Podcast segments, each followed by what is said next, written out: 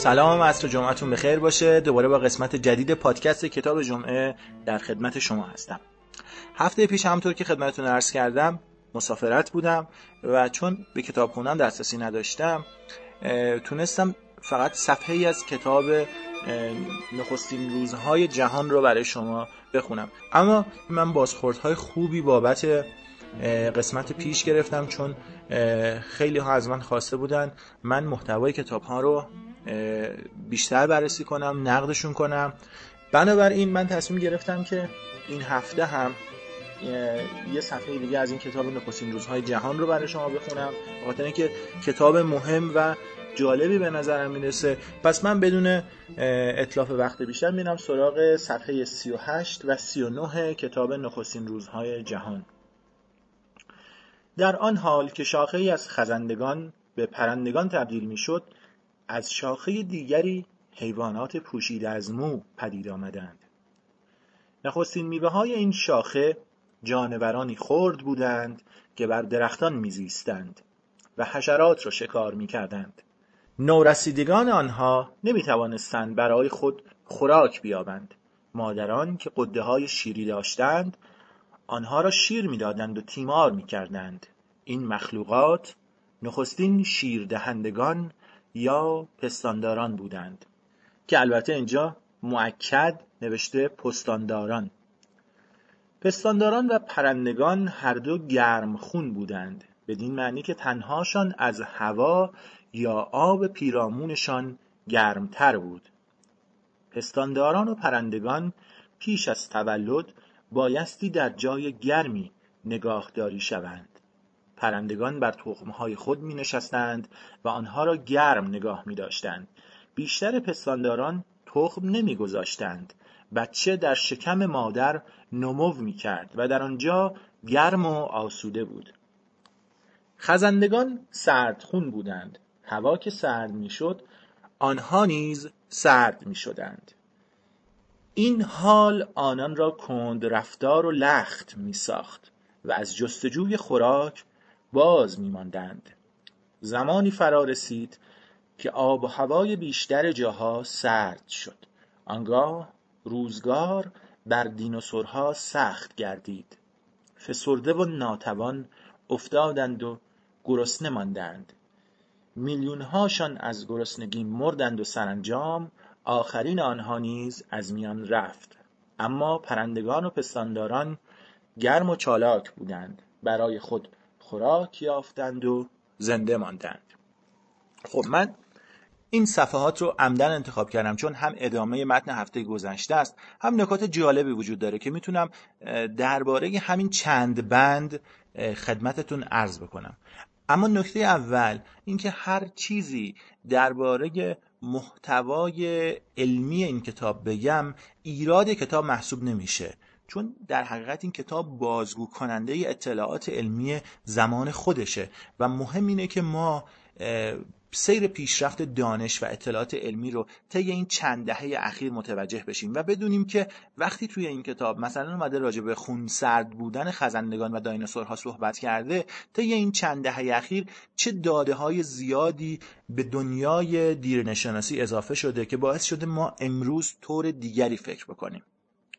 خب یکی از نکاتی که اینجا بهش اشاره شده درباره پستانداران نخستینه که گفته اینها موجودات خرد، درختزی و عمدتا بچهزا بودند. در حالی که ما امروز می‌دونیم هیچ کدوم از این نکات واقعا دقیق نیستند مثلا اولین پستاندارانی که تخمگذاری رو کنار گذاشتند و بچهزا هستند تا میانه های دوره جوراسیک هنوز تکامل پیدا نکردند. یا اینکه پستانداران اولیه موجودات خرد و درختزی بودند این هم زیر سوال رفته. به خاطر اینکه سنگواره های پستاندارانی پیدا شده که اولا درختزی نبودند ثانیا جسه های بزرگی داشتند مثلا بعضی از اونها به جسه گورکن بودند.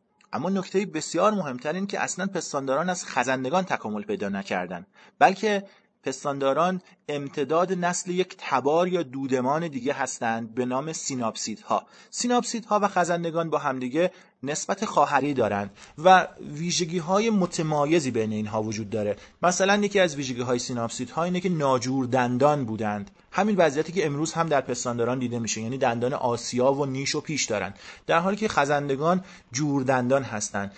ما امروز می‌دونیم که تقریبا از حدود 100 میلیون سال قبل از پیدایش نخستین دایناسورها سیناپسیدها خونگرم شده بودند بدنشون از مو پوشیده شده بود و به بچه های خودشون شیر می‌دادند.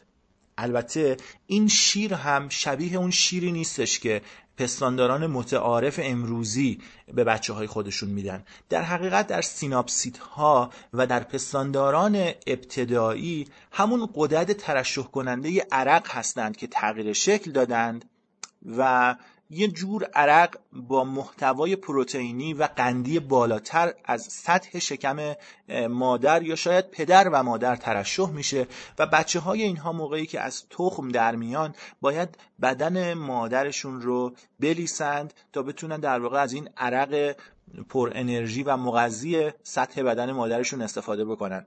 خیلی تصویر جذابی نیست که من مشمئز کننده است. اما همین الان هم پستانداران تخمگذار یعنی پلاتیپوس و اکیدنه چنین وضعیتی دارن. یعنی یک قده پستانی واحد در اینها وجود نداره. بلکه نوزاد اینها وقتی از تخم بیرون میاد سطح شکم مادرش رو میلیسه تا از اون عرق مغذی که ما بهش میگیم شیر تغذیه بکنه.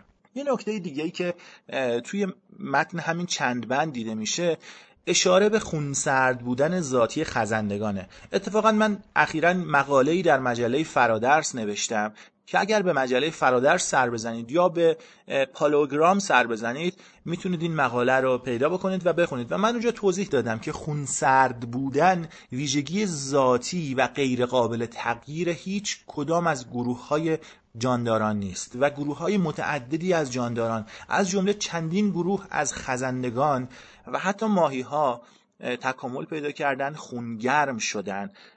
و سرانجام آخرین نکته ای که من می‌تونم اینجا اشاره بکنم بحثی که درباره انقراض دایناسورها پیش کشیده و دلیل انقراض دایناسورها رو این گفته که اینها خزندگان خونسردی بودن و چون هوای زمین سرد شده اینها یخ کردن و نتونستن غذا پیدا بکنن و خلاصه مردند. در حالی که واقعیت اینه که ما می‌دونیم اولا دایناسورها خونگرم بودن. ثانیا دلیل انقراض دایناسورها تکامل پیدا نکردنشون نیست. بلکه کاملا برعکس. دایناسورها منقرض شدن به خاطر اینکه طی تکامل بسیار اختصاصی شده بودند. شبیه همین وضعیتی که پستانداران خاصی مثل پاندهها یا ببرها یا کرگدنهای امروزی دارند.